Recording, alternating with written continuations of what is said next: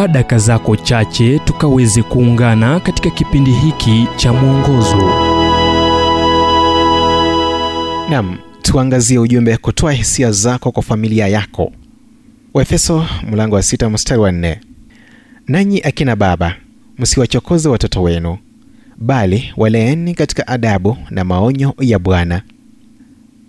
Jarida moja lilinakili kibonzo kilichoonyesha meneja wa stesheni moja ya redio akiwa kitandani na mkewe, akiwa amemshikia mkewe kipaza sauti na kusema, sasa nini kinachokufanya udhani nina tatizo kuacha kazi yangu kwenye stesheni?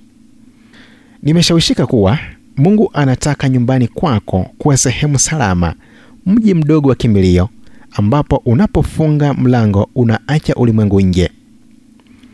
Unafanyaje hilo?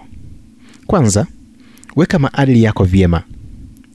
Jamii yako ni ya kudumu, kazi yako sivyo. Kuna swala la uhaki linalokuja kwenye picha. Una haki gani kusababisha uadui dhidi ya mkubwa wako au jamii yako? Pili, penda familia yako zaidi ya unavyomchukia mkubwa wako au wafanyikazi wenzako. Je, upendo wako kwa mume au mkeo ni dhaifu kuliko unavyochukia hali ya kazi? Tatu, ambia hisia zako zinapostahili kuondoka. Wakati mwingine kusema, tazama, sijashushwa moyo nawe, nimekuwa na siku ngumu sana afisini, husaidia kukabili hali na kukufanya uondokee kinachokuudhi. Nne, kuwa wewe mwenyewe. Hamna mtu anayeweza kukuondolea amani isipokuwa umruhusu mtu kuiondoa.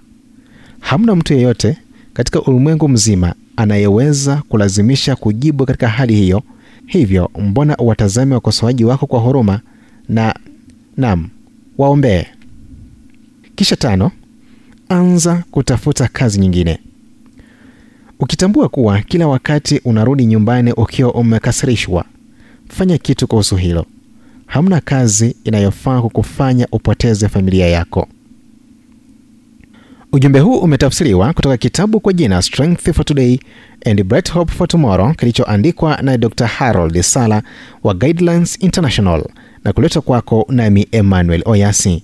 Na iwapo ujumbe huu umekuwa baraka kwako, tafadhali tujulishe kupitia nambari 0722331412 ni 0722331412.